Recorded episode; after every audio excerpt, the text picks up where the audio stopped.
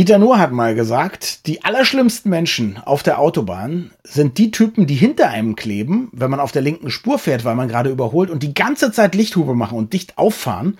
Was für eine ich sage das Schimpfwort jetzt nicht, dass die einen so unter Druck setzen. Die einzigen, die noch schlimmer sind, sind die, wenn man links auf der Spur ganz schnell fahren will und dann ziehen die raus und kleben vor einem und lassen einen nicht vorbei. Man kann machen, was man will. Lichthupe, Hupen und so weiter.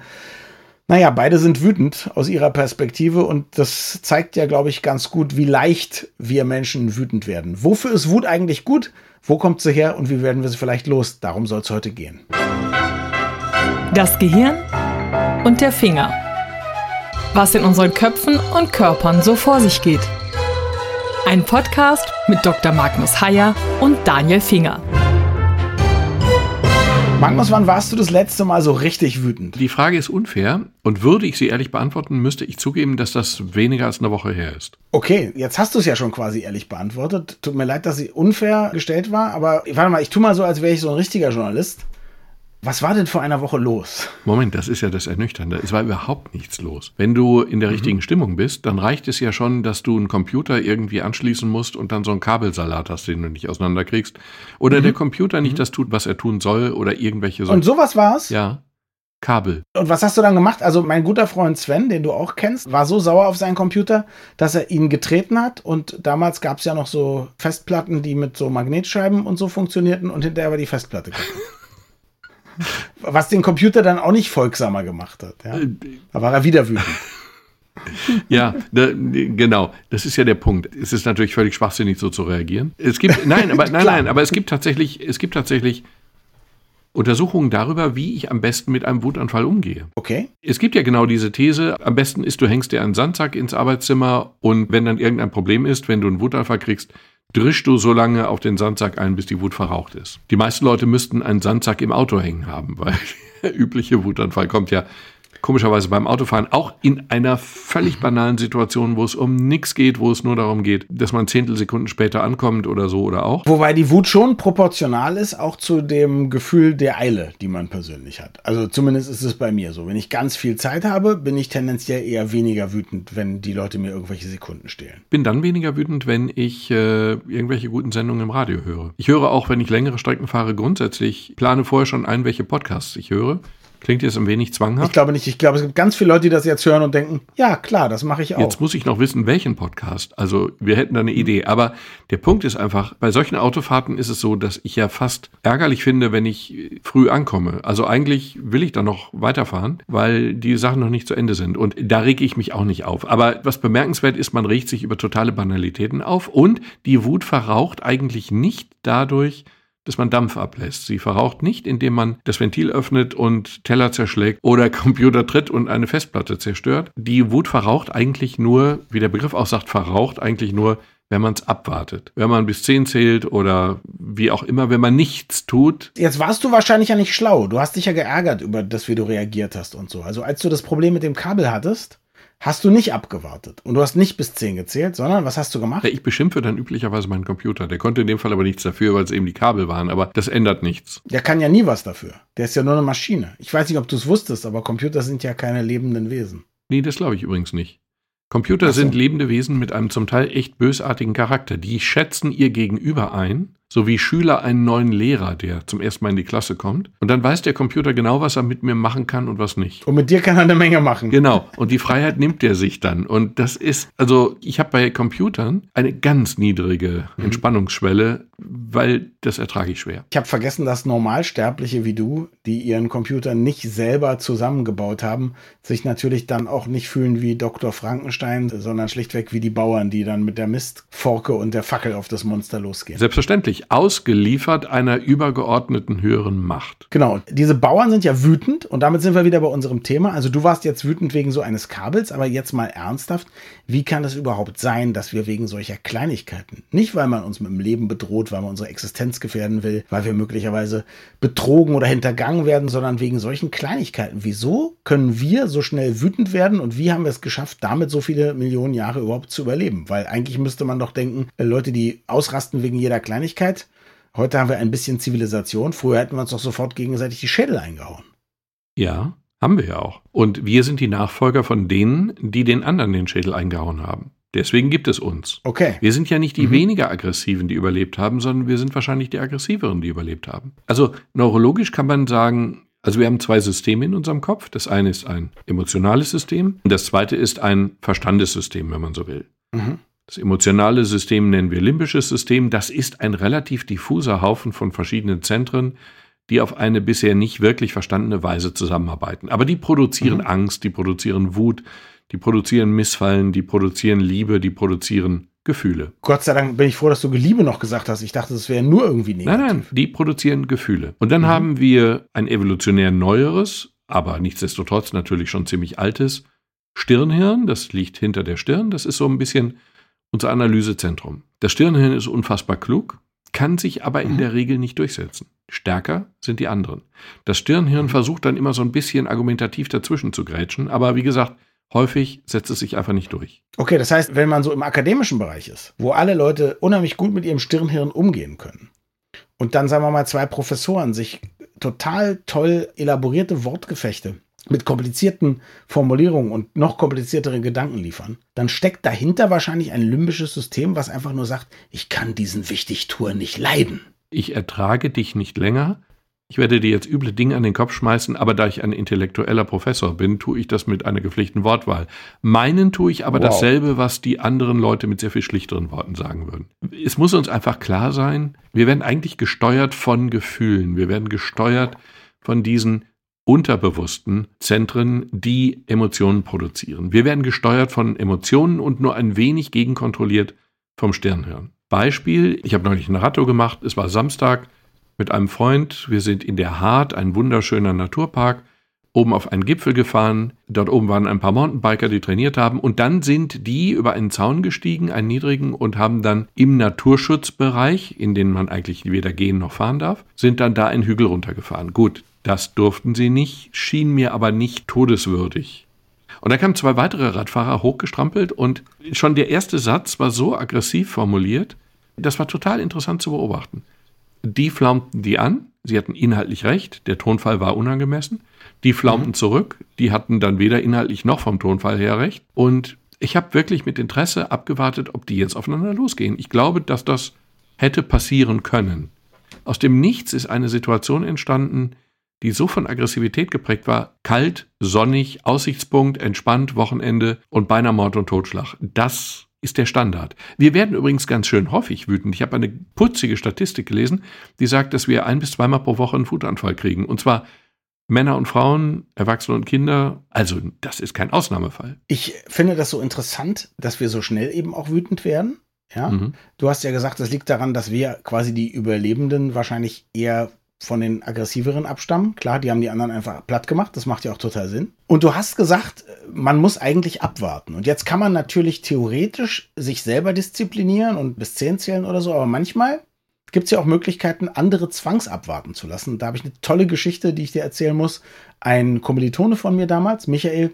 Michael war so ein ganz ruhiger, der hat Yoga gemacht und sich mit so geistigen Dingen auseinandergesetzt. So war eine Seele von Mensch und der las sehr viel, wie sich für einen Philosophiestudenten gehört. Und der erzählte eines Tages äh, folgende Geschichte. Er saß in einer Eckkneipe und las ein Buch, was normale Menschen Don Quixote nennen und affektierte wie ich nennen es Don Quixote, weil es im Spanischen so heißt. Und das war, ich glaube, also war auf jeden Fall im Arbeiterbezirk, war, war eine Eckkneipe, war keine edle Kneipe. Und da in dem Raum, in dem er saß, war eben auch noch so ein Billardtisch und so. Und da spielten welche. Und auf einmal kam einer rein, der einen von den Leuten, die am Billardtisch waren, anpöbelte und sofort ein Messer zog. Und der hatte nun auch ein Messer und es war klar, die hatten irgendeine Differenz. Er wusste jetzt, glaube ich, nicht genau, worum es ging, oder ich zumindest habe es vergessen. Und er hatte nun Angst, dass da Blut fließt. Also die waren wütend offenbar und bewaffnet, was ja auch nicht in jeder Eckkneipe jeden Tag passiert. Und er erzählte mir, was ihn total verblüfft hat, ist, er las gerade eine Szene in Don Quixote, wo es um eine Messerstecherei in einer Kneipe geht. und was macht Michael in seiner unglaublichen Genialität? Er steht auf und fängt an, diese Stelle vorzulesen. Er steht einfach auf, die kannten ihn nicht, Hm. Und liest laut vor aus Don Quixote und erzählt, wie einer in die Kneipe reinkommt und beide haben ein Messer und so weiter und so fort.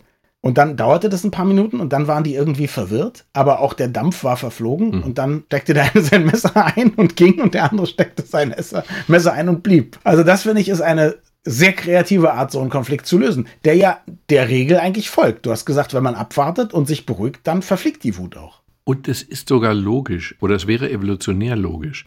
Wobei, ich hatte gerade gesagt, es ist klar, dass wir ja quasi die Überlebenden von denen sind, die den anderen den Schädel eingeschlagen hatten. Wäre es aber so, dass die Wut sehr gut kontrollierbar wäre, hätte ich natürlich evolutionär auch da eine Erklärung gefunden. Also diese Erklärungen bilden mhm. immer nur das ab, was eben einfach beobachtet wird und es ist sehr leicht, Erklärungen zu finden. Aber mhm. theoretisch ist es ja so, wenn ich einen Wutanfall kriege, repräsentiert der ja eine Aggressionssituation. Also wir beide treffen aufeinander. Die Frage ist jetzt einfach, Kämpfe ich oder fliehe ich? Ich muss dich einschätzen. Kann ich dich besiegen oder sollte ich lieber weglaufen? Moment, ich könnte auch ein Bier mit dir trinken. Ja, schon. Aber wenn wir jetzt zum Beispiel um dasselbe ja. Revier, dieselbe Frau, dasselbe Wild konkurrieren würden, wenn wir in einer aggressiven Situation archaisch aufeinander getroffen wären. Stell mir das gerade vor, wie du mit so einem halben Pelz bekleidet über einem gerissenen Elch oder so kniest. Hier hängt noch ein Leber aus dem Mund und ich komme vorbei und denke, den mache ich jetzt platt. Gut, ich weil, nehme jetzt weil, mal, weil, ich nehme jetzt mal den Druck aus dem Kessel. Vor mir ist ein Säbelzahntiger. Jetzt muss ich einschätzen, mhm. kann ich den besiegen oder sollte ich möglichst schnell weglaufen? Mhm. Und wer ist wen? Wer ist wen? Ich würde ihn gerne essen, okay. weil ich Hunger habe, aber ich ahne, dass er es auch umgekehrt so sieht. Mhm. Und das ist jetzt eine Situation, in der vielleicht Wut aufkommt, aber jedenfalls ein ganz starkes Aggressionspotenzial. Wir schütten Noradrenalin aus, das ist ein entsprechendes Hormon. Der Puls steigt, der Blutdruck steigt, die Muskeln sind angespannt, der gesamte Körper ist auf Kämpfen oder Fliehen ausgerichtet. Und jetzt entscheide ich mich zwischen Kämpfen und Fliehen. Und wenn ich jetzt fliehe, dann ist die Situation weg. Wenn ich kämpfe, muss ich maximal aufdrehen. Aber wenn ich jetzt in einer Situation in der Gegenwart einen Wutanfall kriege und ich tobe mich an einem Sandsack aus, dann habe ich mich ja evolutionär gesehen für die Kampfsituation entschieden. Da gibt es ja überhaupt keinen Grund, jetzt diese Hormone runterzufahren. Ich halte ja das Ganze aufrecht, weil ich in der Kampfsituation bin. Also kurz gesagt, eine Wutsituation zu entschärfen, indem ich mich austobe an einem Sandsack oder an einer Festplatte, ist total schwachsinnig. Und es gibt einen Verhaltensforscher, den Namen habe ich vergessen. Der hat den schönen Satz gesagt, einen Wutanfall zu bekämpfen, indem man sich austobt, ist ungefähr so sinnvoll wie ein Feuer zu bekämpfen, indem man Öl da reingießt. Die ganze Sache wird dadurch mhm. eben nicht gelöscht, sondern angefacht. Und so ist es bei Wutanfällen eben auch. Also eher Don Quixote lesen oder lesen lassen, irritiert sein, weil das Ganze ja so unangemessen ist, wie es nur sein kann, und dann einfach merken, eigentlich will ich, den kann ich niederstechen. Was ich interessant finde, aber das geht mir jetzt, während wir darüber sprechen, erst auf. Du hast gesagt, wir haben dieses Stirnhirnsystem, also was sich um Rationalität bemüht, sage ich jetzt mal, aber eben immer unterliegt, weil das limbische System, was für die Gefühlswallungen zuständig ist, stärker ist und wahrscheinlich auch eben leichter beeinflussbar durch Einflüsse von außen. Jetzt ist es aber doch verrückt, dass wir die ganze Zeit unser Stirnhirn versuchen zu füttern. Also wir haben Dutzende Talkshows, wo Leute irgendwie scheinbar rationale Argumente austauschen, von Politikern über die Richard David Prechts dieser Welt bis hin zu Leuten, die irgendwelche selbst Lebenshilfebücher schreiben oder so. Aber wir basteln die ganze Zeit an der falschen Stelle. Also ich kenne keine Fernsehsendung, die sich darum kümmern, wie man seine Gefühle beeinflusst oder wie man ein sanfterer Mensch wird oder wirklich netter mit seinen Kindern umgeht oder vielleicht einfach mal Wut behandelt oder so. Also wir füttern die ganze Zeit ein System, was offensichtlich eigentlich bestenfalls zweitrangig ist und eigentlich nicht so viel zu melden hat. Oder sehe ich da was falsch? Nee, siehst du nicht. Würde ich auch so sehen. Also es hat ja Einfluss. Es ist ja jetzt nicht so, dass es da völlig wehrlos hinter der Stirn ruht und beobachtet, was die anderen Teile des Gehirns tun. Aber im Kern ist es so, wir sind domestiziert, ein bisschen, sozial domestiziert, gesellschaftlich domestiziert, aber wir hängen an den Fäden der Emotionen, weniger an den Fäden des Verstandes. Und offensichtlich brauchen wir auch eigentlich doch ein soziales Konstrukt, um uns ein bisschen einzubinden. Also ich denke an so Untersuchungen, die zeigen, dass Leute in Führungspositionen nach zwei Jahren nur noch einen Bruchteil überhaupt ihrer Empathiefähigkeit haben. Und das wird dann eben auch bewiesen damit, das Empathiezentrum im Gehirn fast gar nicht mehr aktiv ist. Ich denke an so Geschichten wie einen Vorstandsvorsitzenden einer großen Firma, von dem ich gehört habe, der eine Chefsekretärin hatte und die Chefsekretärin hat jeden Abend, wenn Feierabend war, war ihr Job in den Innenhof zu gehen und die Handys und Handapparate der Festnetztelefone aufzusammeln, die ihr Chef wutentbrannt jeden Tag aus dem Fenster schmiss, um zu gucken, welche noch gehen und für welche Ersatz besorgt werden. Was für ein Unternehmen war das nochmal? Du, das habe ich plötzlich vergessen. Aber ich meine, also offenbar scheint es auch so zu sein, dass man eben auch ein Gegengewicht braucht und eine soziale Einbettung, oder? Ansonsten ist der Gorilla schnell wieder da, der sich irgendwo in unserem Kopf versteckt. Das glaube ich auch und ich glaube, dass es in entsprechenden Führungspositionen ohne entsprechende Kontrolle eben häufig diese Gorillas gibt. Es gibt sie ja auch in der Politik. Wobei ich manchmal nicht sicher bin, ob das wirklich solche Gorillas sind oder ob die das einfach nur spielen. Also An wen denkst du jetzt? Also bestimmt nicht an Angela Merkel. Nein, Angela Merkel ist ein unglaublich beeindruckendes Gegenbeispiel, weil Angela Merkel bis auf das Gespräch bei Anne Will jetzt gerade ja im Grunde nie Emotionen zeigt. Würde ich nicht sagen. Ich würde sagen, sie zeigt sanfte Emotionen. Also sie freut sich dann mal, sie ist auch mal verwundert Okay. und so. Aber es bleibt eben auf einem, wenn man nicht verstehen würde, was sie sagt und sie nicht kennen würde, dann würde man denken, okay, sie könnte auch eine buddhistische Priesterin sein. Genau. Und sie wird sich nie von Emotionen übermannen lassen. Sie wirkt nicht so, als wäre sie denen ausgeliefert. Keine Ahnung, wie sie wirklich ist, das weiß ich nicht. Aber das ist vielleicht auch nicht relevant. Die politische Person Angela Merkel ist offensichtlich kontrolliert. Und ich stelle mir jetzt ebenso andere Trauergestalten wie Franz Josef Strauß vor, wobei ich nicht weiß, ob der wirklich außer Kontrolle gerät, wenn der dann in einem Aschermittwochs Vortrag anfängt, seine politischen Gegner einen nach dem anderen zu beschimpfen. Oder Klaus Kinski, der große Mengen des Publikums, Regisseure und alle Leute zur Sau macht, die mit ihm zu tun haben. Oder ob das möglicherweise eine Gestalt ist, die man auch spielt. Halte ich für Bei möglich. Kinski kann ich es dir beantworten, weil es umfangreiche Biografien natürlich Ja. gibt und es gibt Erzählungen von Leuten, als er als völlig unbekannter, völlig unbekannter Schauspieler in einer Wohnung gewohnt hat und stundenlang, um irgendwelche Rollen zu üben, sich da reingesteigert hat und geschrien hat wie ein Tier. Und die Nachbarn am Anfang gedacht hatten, da wird jemand abgeschlachtet Ja. und so. Und heute weiß man, sagen wir so, er war zumindest psychisch durchschnittlich war er nicht. Ja, ich wär, bin, ja, bin ja nun kein Psychiater und kein Therapeut, kann es nicht diagnostizieren. Aber der hat eben auch solche Aggressionen gehabt, wenn die Kamera nicht lief. Äh, und der war, glaube ich, wahnsinnig speziell. Halt, halt, halt. Du hast aber jetzt gerade erzählt, er hat Tobsuchtsanfälle geprobt, um sich auf eine Rolle vorzubereiten. Nee, er Das hat Rollen geprobt, er hat Ja. Rollen geprobt und er hat dann in diesen Rollen, das waren keine Rollen, die so angelegt waren. Er hat dann in diesen Rollen aus Frust angeblich Okay. Mhm. und weil er eben nicht zu Rande kam mit sich und so eben stundenlang eben geschrien und getobt und gepoltert Okay. und so, ja. Zumindest wenn man seine eigene Autobiografie äh, liest. Also alleine, was er über seine Sexualität schreibt, würde ich sagen, ist es schon ein Mensch, der ist nun wirklich jemand, der, glaube ich, sich und seine Gefühle keineswegs kontrollieren konnte. Und vielleicht auch nicht wollte, aber für Ja. inszeniert halte ich es nicht. Okay. Bei Franz Josef weiß ich nicht genau. Ja, bei Franz Josef weiß ich es auch nicht genau. Das Interessante ist nur, das wurde ja gutiert. Das fanden die Leute gut. Spricht also viel dafür, dass er etwas, was möglich- möglicherweise seine Persönlichkeit war, dann auch bewusst kultiviert hat und dargestellt hat und die Leute ihn ja deswegen gewählt haben. Interessant ist die Tatsache, dass ein Mann wie Franz Josef Strauß in einem asiatischen Land zum Beispiel nie auch nur den Hauch einer Chance gehabt hätte. Weil eine solche Wutattacke, eine solche Wutrede, ein solcher Kontrollverlust, sei er gespielt oder echt, dort einfach als Schwäche wahrgenommen würde. Als Undiszipliniertheit. Jemand wie Franz Josef Strauß hätte niemals mit einem Asiaten Geschäfte machen können, weil die ihn nicht ernst genommen hätten, für schwach gehalten hätten und dann versucht hätten, ihn über den Tisch zu ziehen. Mhm. Die Geschäfte, die er gemacht hat, hat er ja eher in Osteuropa gemacht. Und irgendwann wird irgendein Journalist nochmal den Begriff Bestechungsgeld im großen Rahmen. Aber vielleicht ja auch nicht. Ich erinnere mich an die Szene in der großartigen Doku, ich glaube, mein liebster Feind heißt es, die Dokumentation, die Werner Herzog über Klaus Kinski gemacht hat, ja, wo er ja. erzählt, dass die Indios, mit denen sie gearbeitet haben, für Fitzcarraldo, Mhm. dass die alle ganz sanft sprachen und dass Wut etwas war, was in deren Stamm das gar nicht gab, sozusagen. Also das haben die wirklich durch Pädagogik ihren Kindern auch aberzogen. Das heißt, es war ein ganz sanfter, auch ganz sanft sprechender Stamm. Und der Kinski tobte nun dauernd am Set und tobte und tobte und die haben gar nicht begriffen, warum Werner Herzog sich das antut und so.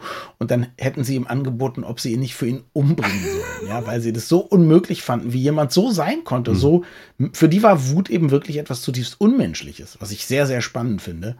Und Werner Herzog hat dann wohl zu ihnen gesagt, nein, ich brauche den ja noch, was ich auch eine sehr schöne Aussage finde, ja. Aber das zeigt ja immerhin, wir können es überwinden. Wir können es überwinden, genau. Wir können es überwinden. Und es waren Krieger, die waren auch in der Lage, Leute umzubringen. Und trotzdem waren sie ganz sanft miteinander. Ja, und spricht nicht für die Überlegenheit unserer Kultur. Also Kinski jedenfalls als Vertreter der Kultur nicht, nicht zwingend. Absolut nicht, ja. Gibt es denn außer abzuwarten, also ich kenne natürlich Meditationstechniken gegen alle möglichen Arten von merkwürdigen Gefühlen, ne? also Einatmen drei Sekunden, Luft anhalten drei Sekunden, ausatmen drei Sekunden, dann vielleicht steigern auf vier Sekunden und so weiter. Sowas mhm. beruhigt mhm. natürlich auch und so. Aber gibt es was, was der Herr Neurologe empfiehlt, wenn man sagt, ich möchte gar nicht mehr so oft wütend sein oder mich treibt es oft bis zur Raserei? Ich meine, es gibt ja auch die schöne Idee, jeder kann theoretisch so wütend werden oder auch so provoziert werden und dann wütend werden, dass er jemand anders umbringt, ja. Und vielleicht möchte man dagegen ja auch was machen. Naja, also das eine ist, ich hatte ja gerade betont, dass sozusagen das Stirnhirn sich nicht durchsetzen kann. Und alle Dinge, die empfohlen werden, sind jetzt wiederum doch welche, die genau auf diesen Vorgang setzen. Also zum Beispiel, dass man sich klar macht, warum bin ich jetzt eigentlich so wütend? Dass man analysiert, was mich in die Situation gebracht hat. Das ist vielleicht auch eine Hilfe. Also was uns wütend macht, sind Situationen, in denen wir uns ohnmächtig und ausgeliefert fühlen. Und dagegen kann man natürlich etwas tun, indem man versucht, die Situation überhaupt erstmal zu verstehen. Und äh, ich bin auch eigentlich überrascht, wir sind ja jetzt gerade in einer Situation durch die Corona-Krise, durch die unfassbaren Einschränkungen, die uns auferlegt werden, die wahrscheinlich einfach alternativlos sind, um so einen Modebegriff zu benutzen. Aber die Leute fühlen sich im Moment einerseits machtlos, weil sie dagegen nichts tun können, und sie fühlen sich auch ausgeliefert, weil sie viele Vorgänge nicht verstehen. Ehrlich gesagt verstehen die Politiker viele Vorgänge erkennbar auch nicht viel besser. Aber im Moment bin ich eigentlich erstaunt, wie wenig wir wütend werden. Ich sehe zwar gelegentlich Corona-Demonstrationen mit irgendwelchen Aluhutträgern oder so, aber die Zahlen dieser Leute, die daran teilnehmen, die Zahl ist immer noch sehr gering und die allermeisten haben sich erstaunlich gut im Griff. Also insofern ist das jetzt gerade eigentlich keine Bankrotterklärung, die Situation, keine Bankrotterklärung unseres Geistes, sondern wir sehen, dass es doch erstaunlich gut funktioniert. Dieses Gleichgewicht, was eigentlich außer Kontrolle hätte geraten sein können durch die außergewöhnliche Situation. Danke fürs Zuhören und bis zum nächsten Mal. Wir freuen uns immer über Feedback an mail.gehirnfinger.de.